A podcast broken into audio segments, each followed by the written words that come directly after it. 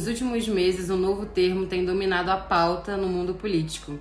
Ele se chama orçamento secreto. Não sabe do que eu tô falando? Calma que eu já te explico.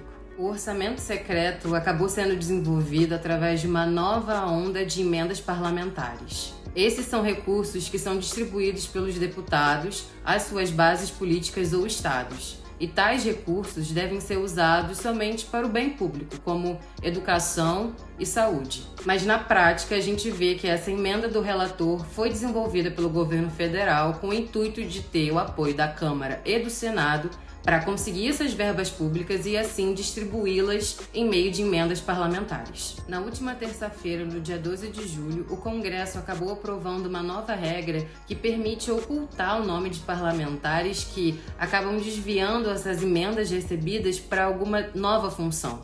Mais um caminho para o nome desses parlamentares permanecerem em sigilo foi feito.